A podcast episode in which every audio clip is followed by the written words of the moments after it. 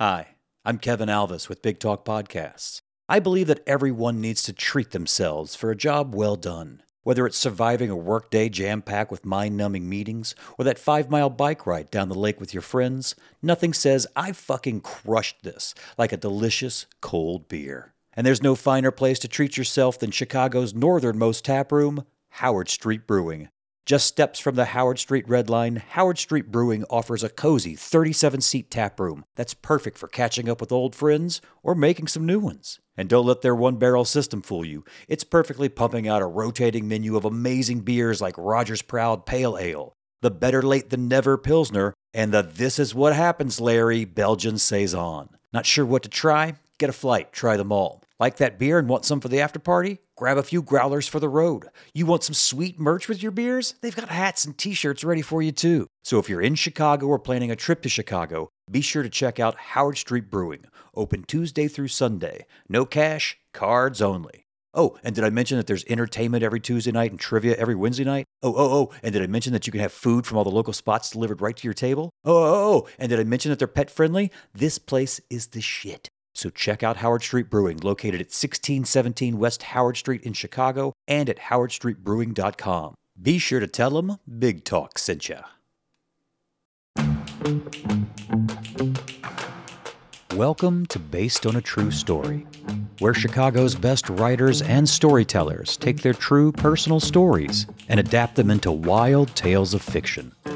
Recorded live the fourth Tuesday of every month at Howard Street Brewing, located at 1617 West Howard Street in Chicago. Our first story comes from writer, actor, comedian Jamie Black. In 2006, I went to LA to try to make it as an actor. I had no real plan, which is why I'm here today telling this story. The first job I got was as a leader for corporate team builders. I would lead corporate types through a ropes course. Uh, we usually did these events on Friday nights, and they took place up in the mountains. We would drive up into the mountains, do the event, then we'd get to spend the night. It was like a mini staycation. These were luxury cabins.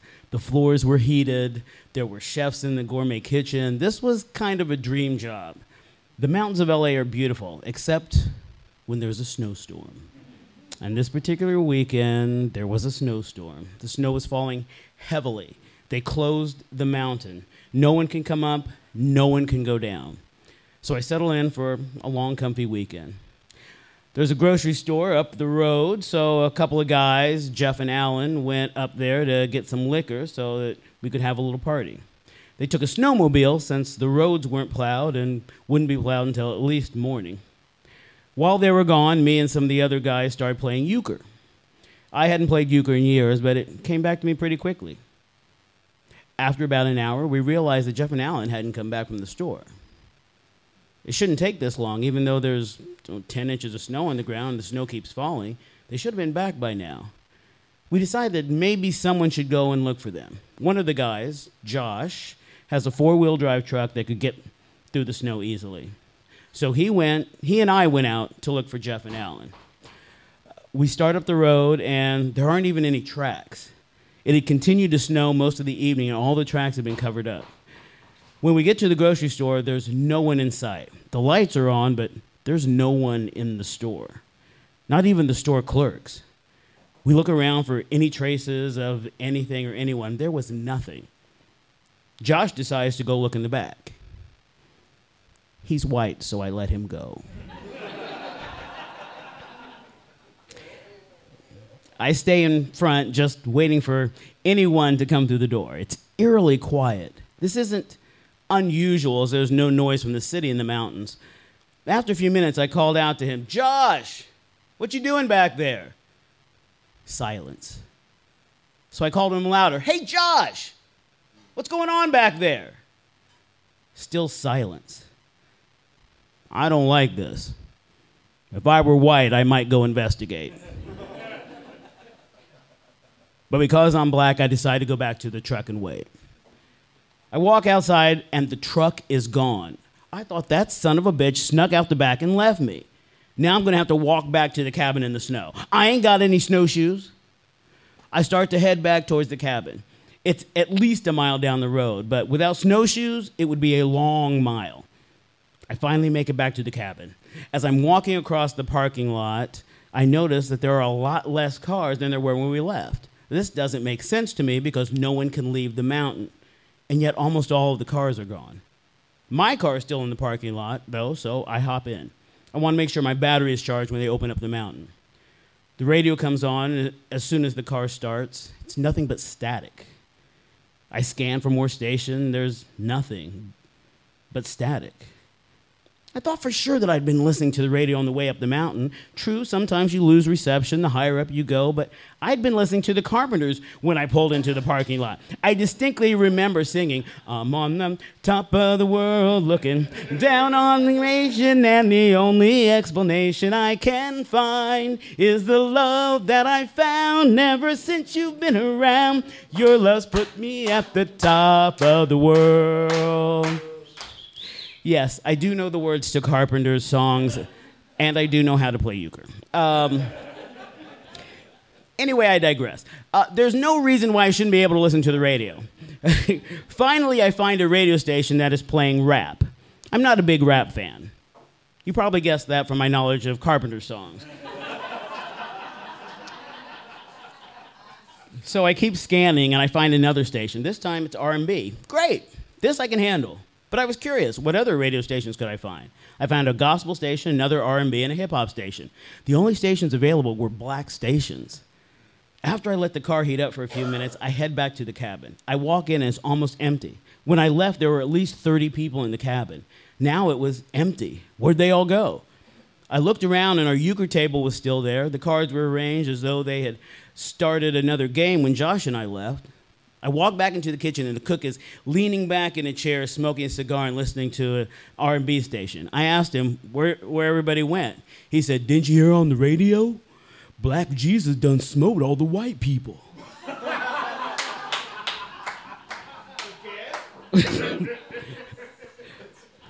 I was like, "Smoked?" And he said, "Yeah, he smoked all the white people." I was like, now, I remember God smiting some people in the Bible. I don't remember white people just disappearing. Anyway, I said, all of them? And the cook just shrugged. I was like, well, who's going to balance my portfolio? the cook just pours himself another shot of Hennessy and continues to smoke his cigar. I turn to explore the rest of the cabin to see if there are any other survivors. I go over to the women's side of the cabin and I found a young 20 something black woman sitting in the corner crying. I ask her what was wrong. She says, My best friend was smitten. I say, Shouldn't you be happy about that? Doesn't that mean she was in love with you? And she was like, Yeah, that's what I said. She was smitten. So I asked, Then why are you crying? And she said, Because black Jesus done smote all the white people. And I was like, really confused about the use of this word. but I left her alone. I go to my room in the cabin, sit down on my bed. I'm tired and cold, and I have a lot to think about. So I take out my phone, open up my stash app, and go to work trying to balance my portfolio.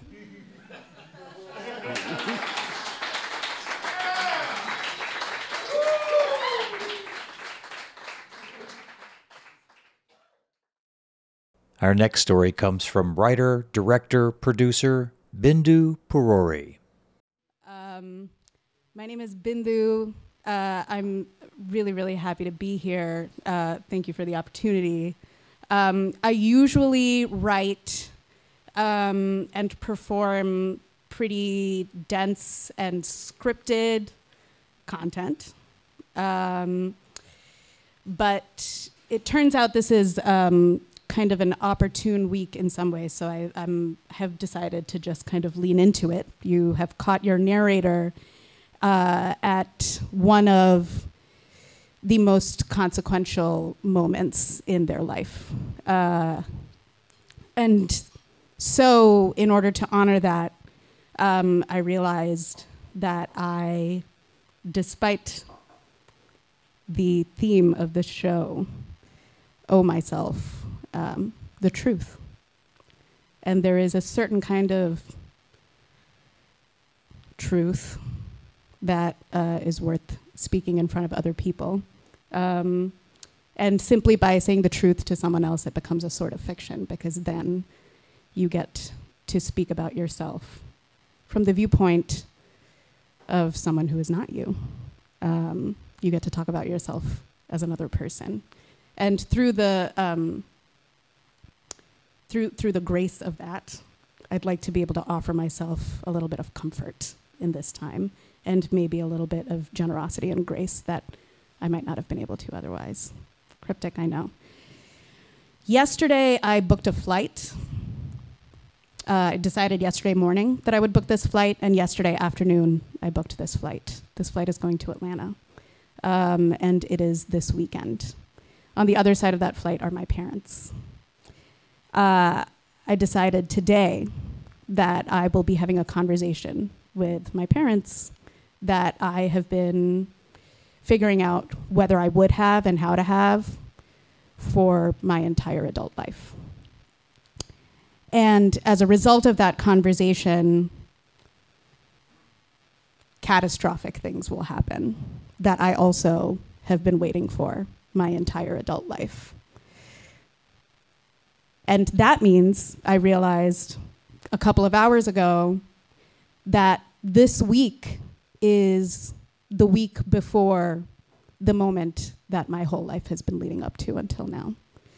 And uh, this is all true.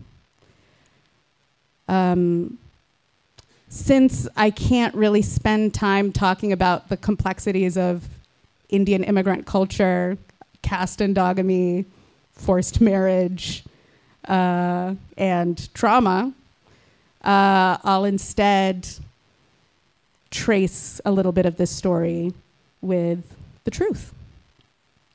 Uh, when I was 19 years old, I had just moved to the United States. I was in college at Hogwarts in Chicago, basically. And I woke up one morning in the dorm room that Carl Sagan once lived in reached down and touched my stomach and found a machine there. Uh, the machine was heavy. It was made of steel and iron that was already rusting. There was liquid leaking from the bottom. It had strong ridges on one side and an, what looked like an anvil on the other side, and my stomach was nowhere to be found. Instead, there was a machine just a couple seconds after I noticed that the machine was now occupying my torso, it started making a sound. And it started tightening, and it started grumbling, and it started pulling at the skin everywhere else on my torso and on my lower stomach and in my heart and on my lungs. I realized that the machine was tightening. I was alone in my dorm room. This was the first time that it happened. It got tighter and tighter and tighter until I realized that my limbs couldn't move anymore. And then it loosened a little bit, and then it tightened about 20% further. And it stayed that way. And it was pulling at my skin, essentially rendering me immobile for about two, two and a half hours. Um, Finally, I managed to figure out how to move my body, swing my legs out of bed, get onto the ground, and make my way to class. Uh, and funnily enough, by the time I got to class and sat down, I forgot the machine was there. But it was still twisting at my skin and at all of my entrails on my insides. And it stayed there uh, I would soon come to realize on and off for about 12 years. Um, the next day, I called my mother. And my mother told me that I had disappointed her because I hadn't called her the day before because I was uh, preoccupied with this steampunk machine that had taken up half of my body. I tried to tell her what had happened, uh, and I told her what classes I went to that day in an effort to make some kind of conversation. Uh, and what she returned to me in response um, was a revelation that she had had a lie detector running on the other side of the phone while I was talking. Turns out, everything I said in that conversation scientifically proven to be completely false. First time that had happened in my life. Over the course of the next three years, while I was in college, I realized every time I called home and said anything about my life, about the world, made any statement that I knew to be true when it left my mouth, it returned with a glaring red beep. Apparently, I'm, I'm assuming, sounding on the other end of the line, letting me know that the very content of my language and its meaning would always return as a lie. And these lies added up. And uh, they ended up really deeply deteriorating the relationship that I had with my mom, then with my dad, then with a lot of my extended family. In 2015, a frog that I had met about five or six years earlier hopped into my pocket. We got onto a plane and we went to India. We went to a very small town in the state of Andhra Pradesh where a gigantic wedding was happening. The frog carried all of the children at that wedding on its back and gave them joy rides through the day. Indian weddings, I'm sure you might have heard, are very long, and the children in said weddings need to be preoccupied occupied with things sometimes. Uh, no one asked the frog to do this, uh, it just started offering children rides. Uh, and the children were mesmerized. They had never seen an American frog before. Uh, they were really excited about it. Um, the wedding ended with the frog leading the children out of the wedding hall in a Pied Piper style fucking procession down the block and around the street. Later that night, this frog, who just a couple of weeks ago sat on its knees next to me, towering above me in my own bed, and let out one of the longest and loudest ribbits I have ever heard. This frog and I later that night met behind a very, very flimsy door that was not closed all the way. On the other side of this flimsy door were 14 of my relatives sleeping on the floor. The frog and I kissed.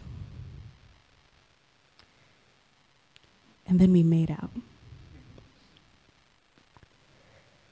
And then we started making out behind unclosed doors in family homes all across the country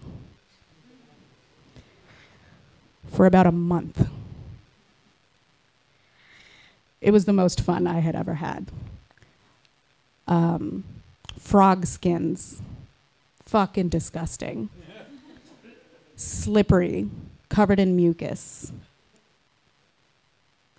Good lube.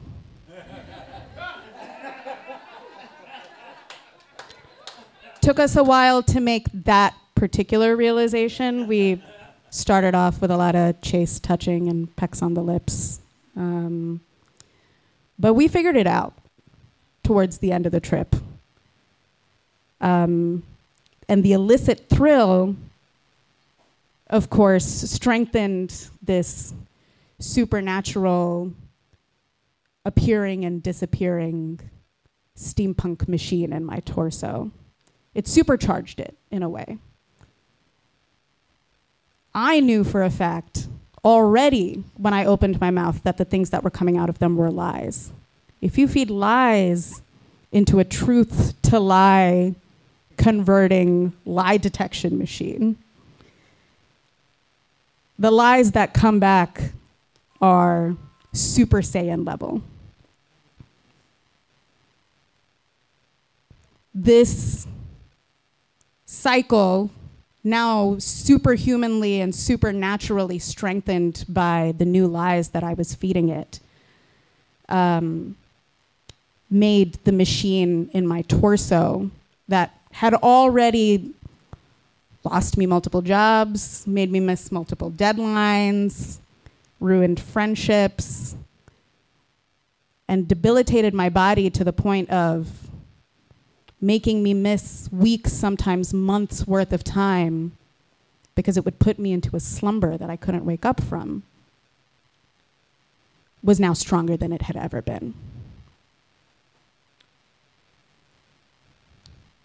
The machine also got stronger with every time I told a lie to a colleague, to a supervisor, to someone to whom I could not explain from the beginning of the story all of the details and incidences that led up to this completely incomprehensible situation of having an immobilizing machine take over half your body. It's not something you can very easily explain to a boss on a Tuesday morning during a weekly check in.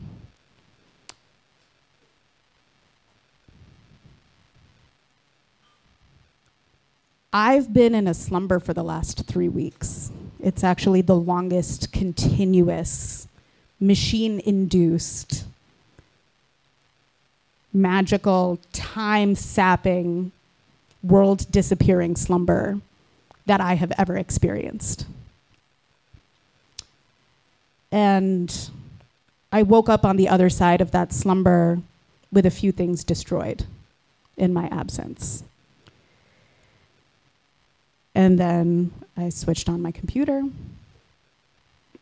and I booked a flight to Atlanta.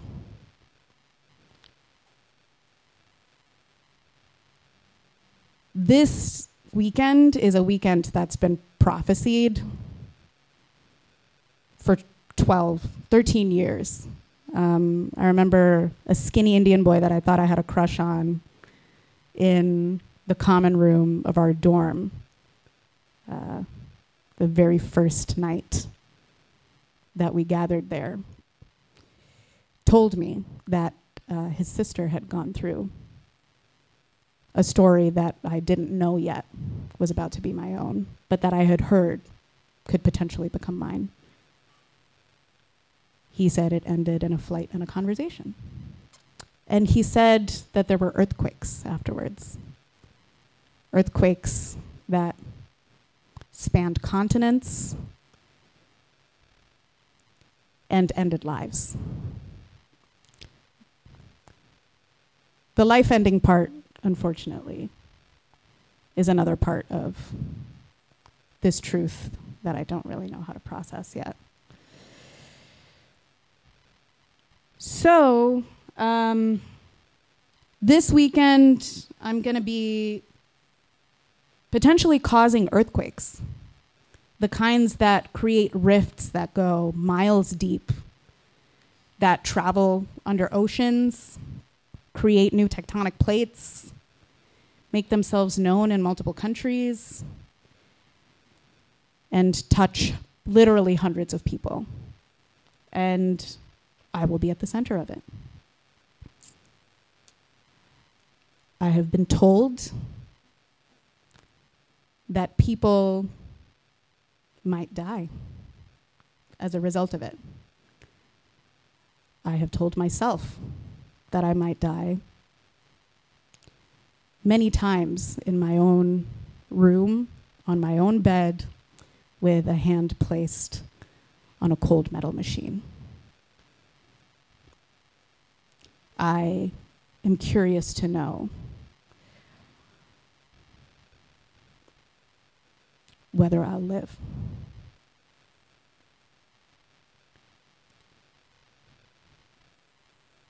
I'll find out soon enough. The inevitability and the seeming prophecy of this very true story lends it a certain magic that hopefully will allow for something truly remarkable to happen, as is the case with fantastical stories sometimes. So I'll hold on to that hope for now. Um, and I appreciate you all being a part of the landscape that defines the most important week of my life.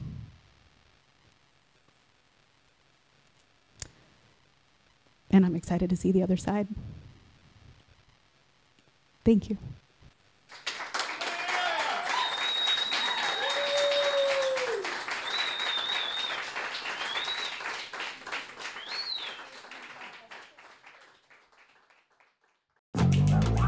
If you're interested in performing, send us an email at bigtalkpodcast at gmail.com or contact us through our website at bigtalkchicago.com. And be sure to join us the fourth Tuesday of every month for a live recording at Howard Street Brewing at 1617 West Howard Street in Chicago. Blah, blah, blah. Big talk.